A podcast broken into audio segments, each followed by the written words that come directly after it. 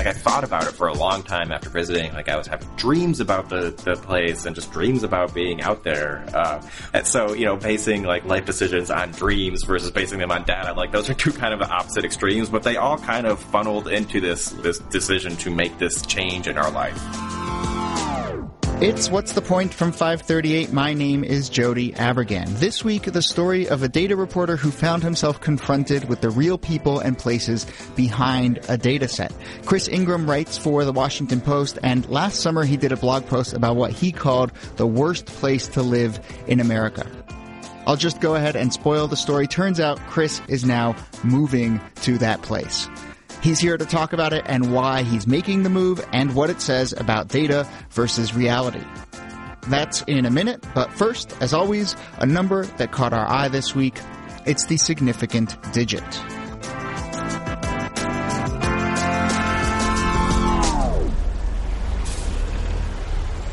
Look, can I tell you a number? Go ahead, tell me a number. Okay. It's actually a couple of numbers. It's 1 in 3,333, which is the odds that Texas A&M had coming back against the University of Northern Iowa. So I don't know if you were watching this game. Yeah, the Iowa win, they took Iowa out. They were down by 12 points with 35 seconds left, and they came back to win. That was awesome. You know what that reminded me? When Reggie Miller nailed down the Knicks. I think it was 9 points that he made three. Yeah. The Reggie Miller Knicks killer moment. Yeah, that's what it reminded me. Right. The way they come back. I don't know how they did it. And so little bit of time. I don't even think Reggie Miller's odds were that bad. 1 in 3,330. I'm telling you, I don't know how they made it in such a few seconds. So let me one more question, which is in that situation, do you feel more excited for the team that made the comeback or feel like heartbroken for the team that blew it? No, I'm really feel excited for the team that made the comeback. So you and I are different that way. I feel really bad for the kids who blew it. No. I feel excited for the team that make the effort to come back in such a bit different and in such a little bit of time. Here to talk about the 1 in 3,333. Point three. Don't forget the point three is Neil Payne, sports writer for 538 and panelist on our sports show, Hot Takedown. And Neil, I know that like everyone is freaking out about this comeback. A lot of people have talked about it. By the time some people are listening to this podcast, it will have been, a fair amount in the past. But like it is hard for me to get over how crazy of a comeback moment that was. I've watched the clip on YouTube of, the UNI meltdown over and over and over. So I don't know. Let's just revel in it again. Like, how do you calculate? How do you even start to put math around something that insane? I think this is one of those points where it becomes kind of fuzzy. So our 1 in 3,333.3, it sounds really exact, but it could be 1 in 3,000. It could be 1 in 4,000. You start getting to sort of the edge of what could be described by these win probability models, because it was something that really hadn't ever happened before. So it's all based or underpinned by the theory of, how much, how often could a team come back from a certain deficit with a certain amount of time left. But if you think about all the things that had to happen in order for them to come back, and even from watching the clips, it's mind-boggling the number of turnovers and the preciseness of the turnovers, too, where they needed it to be thrown right to the guy under the basket for a dunk. And then, the margin of error was so small that it does boggle the mind. As is often the case with these kind of math-defying moments, it's not that each particular crazy play is that crazy, though they were, but it's just that they happened in this sequence. Like, you just don't see 4 in a row in that short amount of time. Yeah, it's kind of the compounding effect, where I likened it to, since the Aggies scored 6 times in 6 possessions to end the game, and they also forced 4 turnovers in 5 possessions. It was like flipping heads 10 times in 11 tries, but even that vastly understates the unlikelihood of it happening, because you have to to take into account the clock on those possessions. So this is kind of a question I think that I find myself asking a lot when you encounter these outlier moments.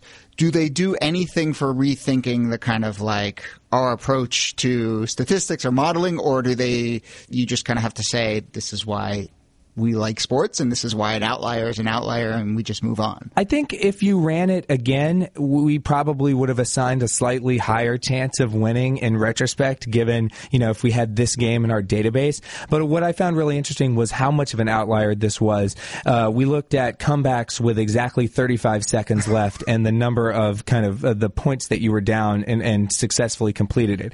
So there, we looked at, I want to say 15,000 games over the last 4 years, and there were 8 comebacks from down 6, 4 from down 7, 1 from down 8, and then none from down 9, 10, 11, or 12 until this Texas A&M. So if you look at it kind of like plotted out like it's a curve, this one sort of is at the very far end of the tail of what you could conceivably come back on. And that does speak to not necessarily a failing in the algorithm, but just like this was the type of comeback that you probably won't ever see. They've been playing March Madness for, you know, more than a half century, so you might live another half century and play as many games and still not see something quite like this again. Well, Neil Payne, thanks for doing this, and the good news is for us basketball fans, we're only a third of the way through this March Madness. That's right. Maybe a team will come back from down 20 with 35 seconds left. All right, man. Thanks. Thanks.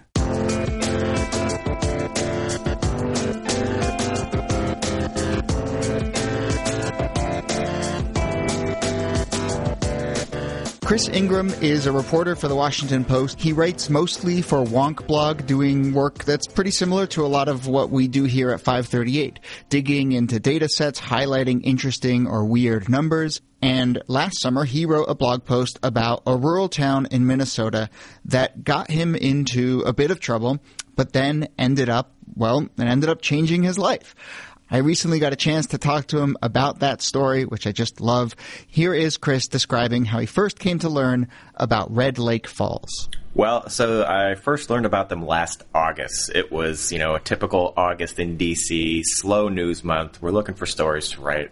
I happened to stumble across this old, obscure USDA data set called the Natural Amenities Index. Never heard of it before in my life. Most people haven't, I don't think.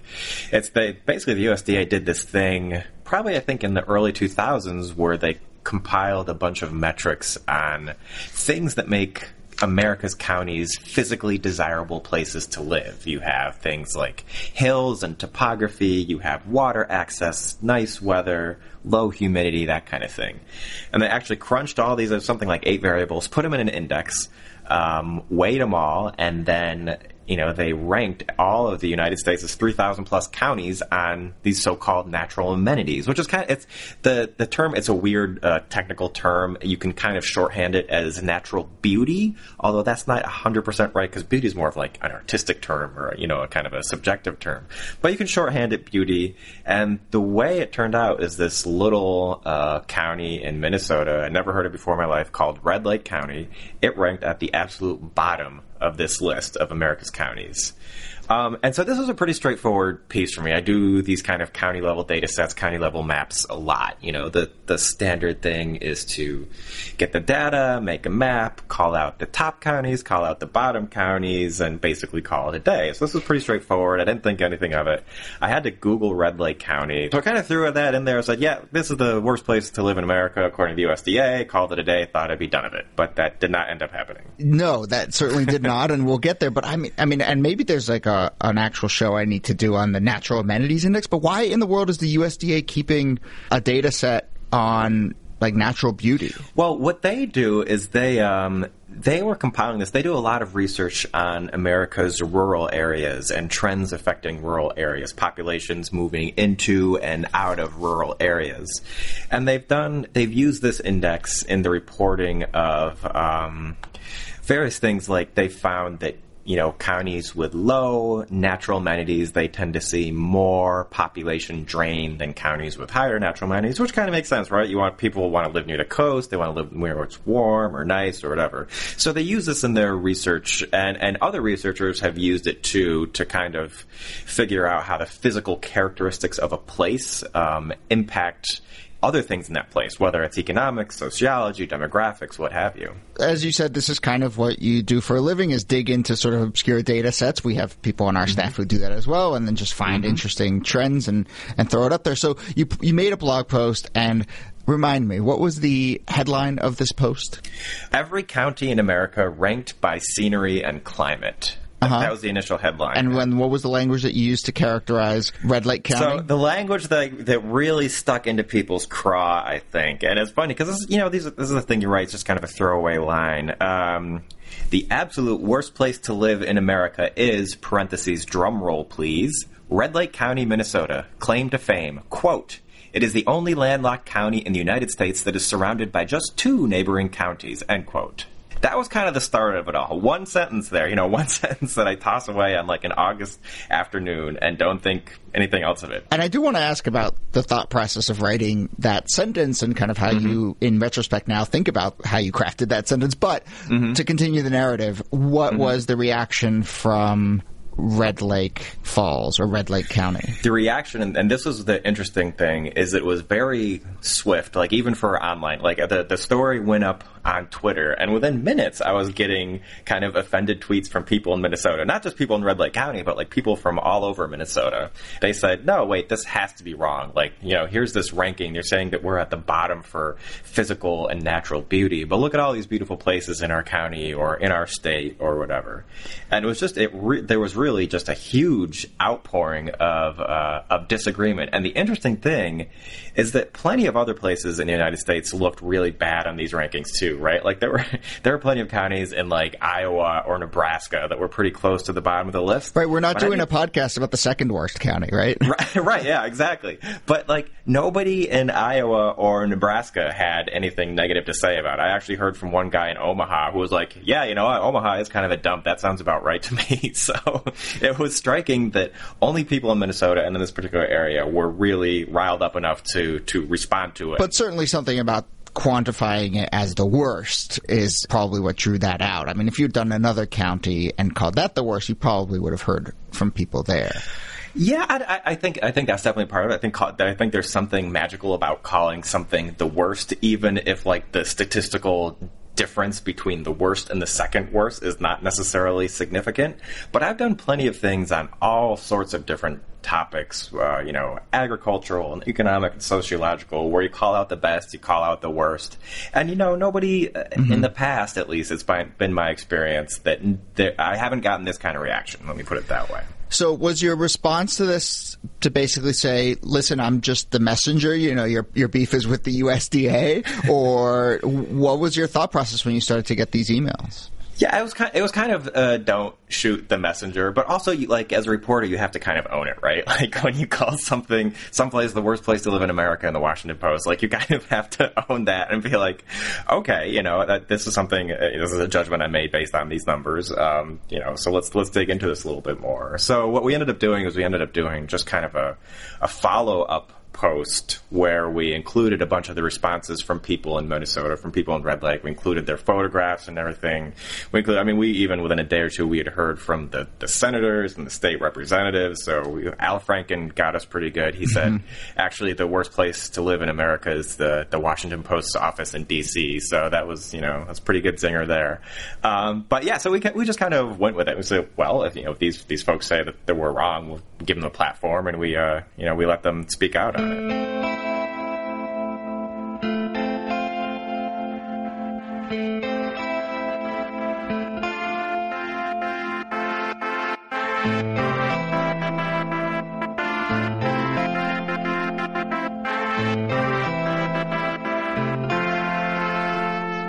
I mean, I have to ask about that, the way you characterize it. I mean, I know it was at the bottom of the rankings, but is that just kind of how you like to write, or do you feel pressure to kind of make these grand sweeping statements because you're writing for a tweet or for a headline? Right. No, not necessarily. I mean, it was half tongue in cheek, right? I mean, because you know, when you call someplace the absolute, I mean, with a drum roll, please, right? Like, right. This is kind of, I mean, and we can get, like, we can step really back and talk about, like, you know, is like natural beauty, is that like a sensible way to evaluate an actual place? Can you even quantify that? And if we're just talking about beauty, no, I don't think you can.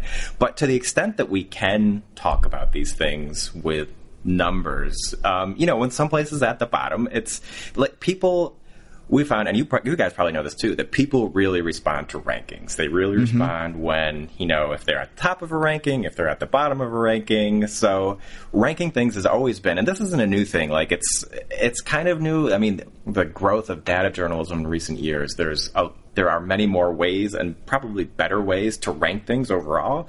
But news outlets have been ranking states and counties and places for, you know, for decades. You know, this is kind of just something that people are inherently interested in, I think. And I'll say that my colleague Walt Hickey, who I know you know as well, you and he, I think, write about sort of this similar stuff and like these sort of quirky data sets. But he also, I was mentioned that I was going to chat with you, and he said that exact same thing, that just like some of his most successful articles have always been rankings and particularly comparisons between places. You know, people mm-hmm. tend to really like that. And it just kind of makes me think that, like, you know, obviously there's a natural inclination towards rankings, but also people like quantification, but then maybe this is showing that they like it when it's about someone else, and when the quantification right. is about themselves, especially if it's negative, then it feels mm-hmm. too reductive, and it feels like, oh no, you know, we're much more than just this data set. Yeah, I think you're absolutely right. I think this is one of the things this conversation is moving toward, but it does point out the limitations of some of these rankings. And this is true, you know, not only about this particular data set, but it's probably true about anything you, like even things that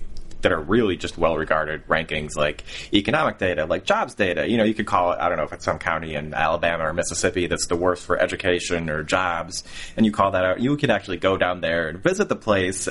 Just because a place is at the bottom of some abstract ranking doesn't mean it's, you know, an unredeemable hellhole. Like, you go there and there's probably regular people, there's probably a diversity of people of all different educational stripes and statuses, and a place is more than the sum of its rankings, I guess. And I think that's kind of the overarching message here, that at least that I've been, you know, learning a lot since this whole thing started. Okay, so let's get back to the narrative and talk about how you actually learned, you know, that lesson. So, okay, mm-hmm. so you write this piece, you get some pushback, you then write a little follow-up, but then you went and visited Red Lake Falls, which is, Red Lake Falls is kind of the seat of the of Red Lake County, is that right? Yeah, so Red Lake Falls is the seat of the county. So what happened was a local businessman out there. He actually runs a tubing and kayaking company on one of the rivers out there that meets in Red Lake Falls. He was like, "Hey, this has been a really exciting thing for our county, because Red Lake County, it's, you know, it's tiny. There's maybe 4,000 people. They're not in the news a lot." So he was like, "You know, this has been kind of an interesting, fun thing, and yeah, people are riled up, but you should come out here and take a look. I think it'd be an interesting story for you." And so that sounded like kind of a fun thing to do. And by that point, I was curious myself, right? Like, I was like, okay, so this is a big enough thing that, like, I'm thinking about this a lot more than I think about the typical story. So maybe I should go out there and take a look. My editors were like, yeah, go do it.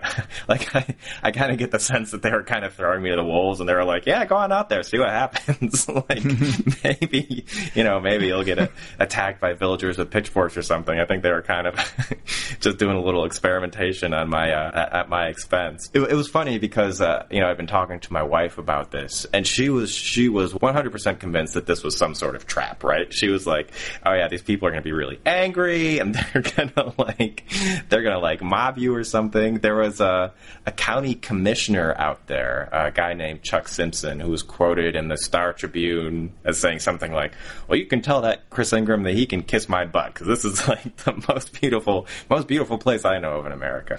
But you were so, like, if that's the upper limit of like how much they're willing to talk about me, then yeah, I probably have a like sense that of was, like. I think that was the meanest thing I think anyone actually said, even in like the internet comments and Twitter, which by normal internet discourse is pretty tame. And it's funny because when I did go out there and I was talking to people, and a lot of the folks I was talking to, they're like, oh gosh, you know, we're really sorry about some of the negative comments you've been getting and mm-hmm. how mean people have been. I'm like, no, you don't understand. Like, this isn't mean. Like, this has been all very, very, very polite and very measured. So describe your visit. Yeah. So I flew in. So to get to Red Lake County, you basically first fly into Minneapolis from DC. You first fly to Minneapolis, then you take a smaller plane. The closest, quote-unquote, big airport is Grand Forks, which is across the border in North Dakota. It's about 45 minutes away.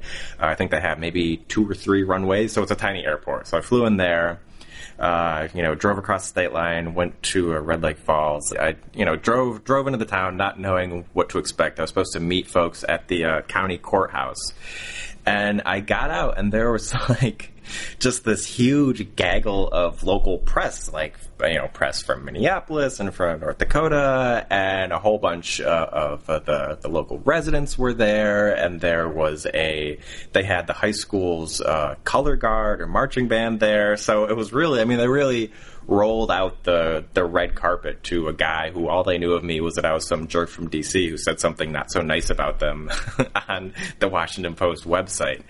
So that was kind of overwhelming and really amazing. It kind of set this tone for the 2 or 3 days that I spent there.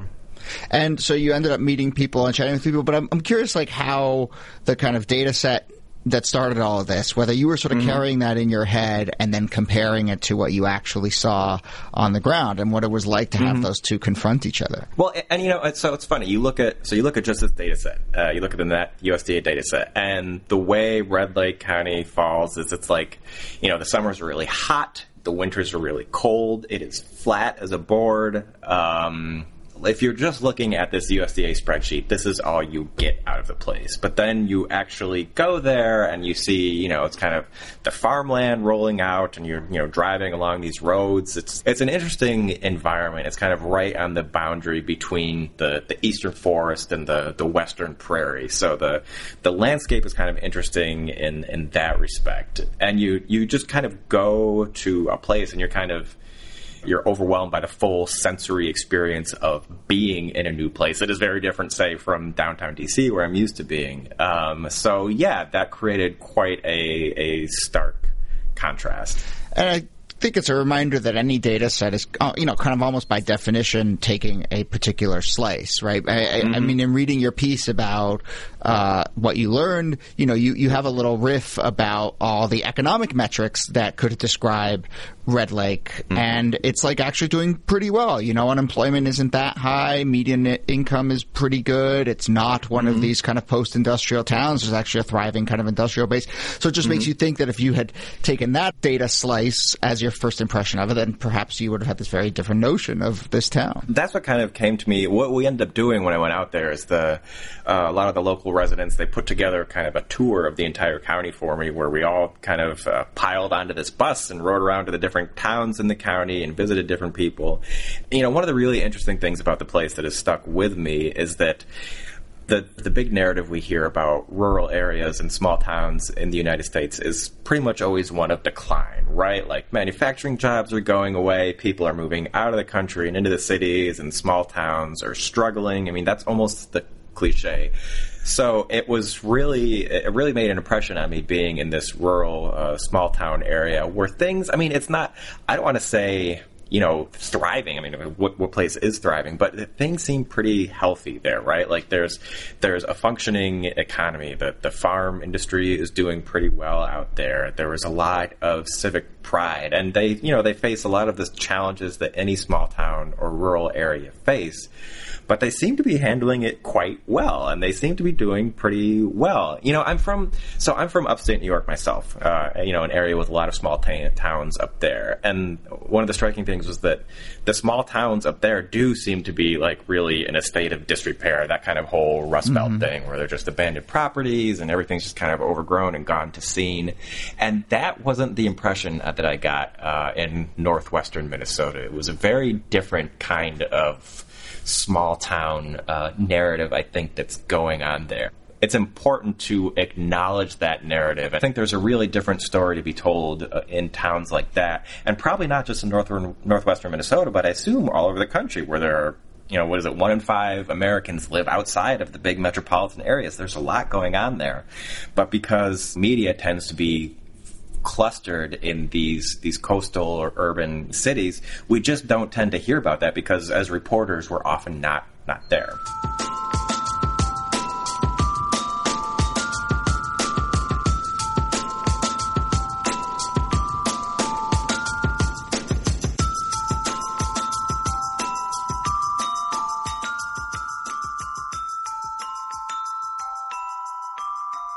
So when you wrote up your experience about visiting the town and meeting, you know, all sorts of interesting people and getting a sense of the community, did you worry about kind of overcompensating in the other direction and writing too feel good of a story about small town America? Yeah, of course. And like, you know, you don't want to write like some goofy, like feel good puff piece. And you also, I was really like conscious about, you know, not trying to characterize people or to reduce people to either some kind of like, you know, some kind of hayseed stereotype or like just other fanciful small town stereotype that you do hear about often when people from city areas go and write about, you know, places where they're just not familiar with. So I was really conscious about not trying to make any broad pronouncements about who these people were. I mean, these are just, you know, the people who live there, they're like people who live anywhere else. You know, they're complicated, normal people with, you know, normal cares and concerns. So I tried really hard not to get overly reductionist in my characterization of them or the place where they live. Okay, let's get to the final act of this story, yeah. Which is, you know, so it's one thing to like write this piece and have this reaction and go and pay a visit and all these things. You went a step that I think a lot of people are reacting to by going, wait, like really? Are you kidding me? And that is you are considering or you're planning to actually move to this town. Yeah, no, it's actually happening. Like, so we are definitely moving to this town. We are moving there. We're moving to Red Lake County in May. Uh-huh. And, you know, this is the interesting thing. Everyone is like, wow, that is such like a weird, crazy thing to do. Like, most reporters would, you know, just append a correction to the end of the story and be done with it, right? Like, you're really going big or going home. But there are actually just a confluence of things in my personal life that made this, like, seem like a really sensible thing to do. This was largely a personal decision, less so a business one. But my wife and I, we have two twins who are 2 years old, and, you know, we're from small towns ourselves. We've always wanted to kind of raise them, at least for some time, in a more of a rural environment, because that's what feels more like home to us. And so we were thinking of how to do that, and just a big part of this story of actually moving out there, it boils down to economics, and the economics of living in a place like DC, where the costs of living are really high and really expensive, versus living in a place like northwestern Minnesota, where the cost of living are very low. You know, we were thinking about this for a long time. We were thinking, well, where could we go? Could I work remotely? Would it even be possible? And I think it was my mom who one evening, she was like, you know, why don't you guys move to that nice little county that you wrote about last summer? And we kind of laughed at it. We thought it was like a big joke. Haha, yeah, we'll go to Red Lake County. But the more we thought about it, the more it kind of grew on us. And there were a lot of things, as I kind of alluded to, about the place that I really liked. I liked the, you know, the sense of civic pride there was really quite striking. Just the landscape itself was really quite nice. Like everything just kind of felt like clean and wholesome. Like everything even smelled good out there, which was, you know, kind of a bizarre thing to say, but I swear to God, like every house you walked in, it just like smelled like clean and like wood and grain and stuff. So it made a real like kind of a 360 degree sensory impression mm-hmm. on me. And so we started thinking about it. We're like, well, could we do this? And so, you know, my wife was really hesitant about it. She was, you know, she's worried about the Minnesota cold, but she was like, you know, we should do this. I mean, this would be kind of an adventure. It'll be a great thing for the boys to get them out of the northeastern area for a while. And so that's what we're going to do. I think we have a sense of kind of how out there, you know, people tend to make decisions that they are already kind of primed to make, and then they get tipped in one direction or another just by the data mm-hmm. or some experience or whatever. Have you ever thought about what would have happened if, you know, some county in Iowa happened to be at the bottom of the list? Would you be moving there instead? Yeah. Well, I really wish that the USDA had put some county in Hawaii at the bottom of the list, you know, like that would have been a nice change of pace. But no, I don't know. I mean, if it had been some kind of, I don't know, it would depend on if I had had the same experience of actually going out there and seeing the place, you know. I could definitely see that happening. But, yeah, you know, just in this case, it just going out to the place, it made a big impression on me. Like, I thought about it for a long time after visiting. Like, I was having dreams about the place and just dreams about being out there.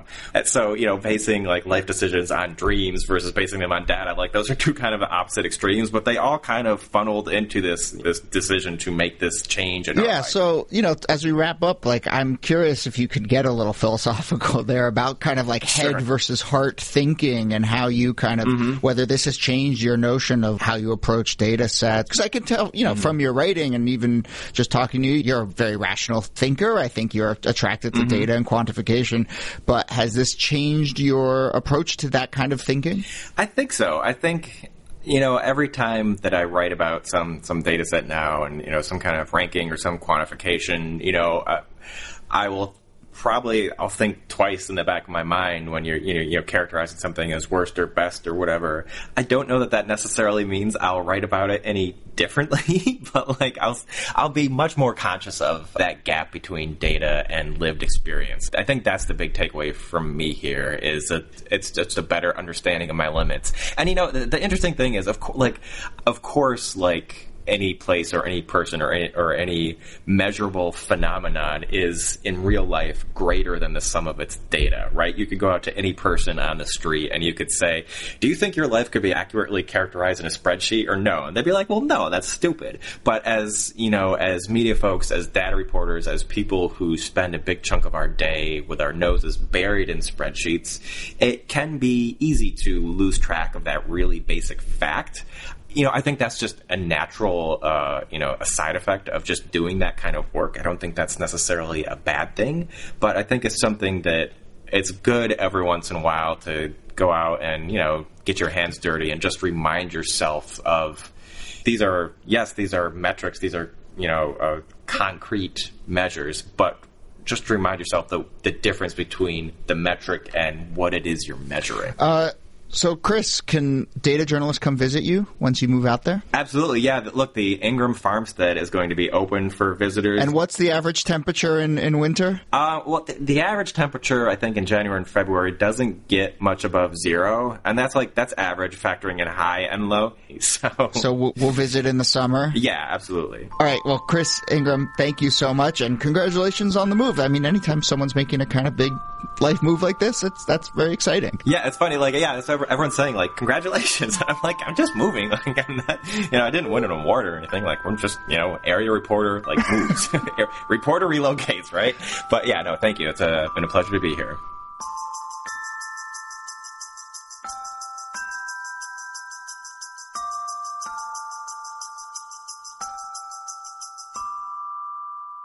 You can find links to Chris's reporting and some pictures of his visits to Red Lake County on our website, 538.com/podcasts. What's the Point's editor is Chadwick Matlin. Our video producer is Ryan Nantel, and we have studio help from Tony Chow. For the last several months in this part of the credits, I have said our intern is Jonathan Yales. But this is the last time I will say that. Jonathan's internship has come to an end, which is a total bummer. The good news is I think Jonathan's going to be in the mix on some other 538 projects for a bit longer, so you'll continue to hear his name. But Jonathan, thank you. Literally could not have made the show without you. And everyone else, do remember that name, Jonathan Yales. Joel Werner, as always, helped mix and produce this episode, and my name is Jody Avergan. You can find me on Twitter or email me, podcasts@538.com, with any ideas or comments about the show. Don't forget, we've got a data visualization challenge going on with our friends at Dear Data. Spend a week tracking your podcast listening, visualize it on a postcard, and drop it in the mail to me. And this is really exciting. Just as I was walking into the studio, the very first postcard arrived on my desk. So at least one of you out there took up the challenge. But listen, if you're on the fence, it's not too late to start. You can find full information on our website. Our music is by Rishikesh Hirway, host of the Song Exploder podcast and host of the upcoming West Wing Weekly podcast, which I, along with basically all of America, couldn't be more excited about. So check out both of those if you haven't already. Be sure to subscribe to What's the Point in iTunes or your favorite podcast client and drop us a rating and a review. It really does help others discover the show. Thanks for listening. See you soon.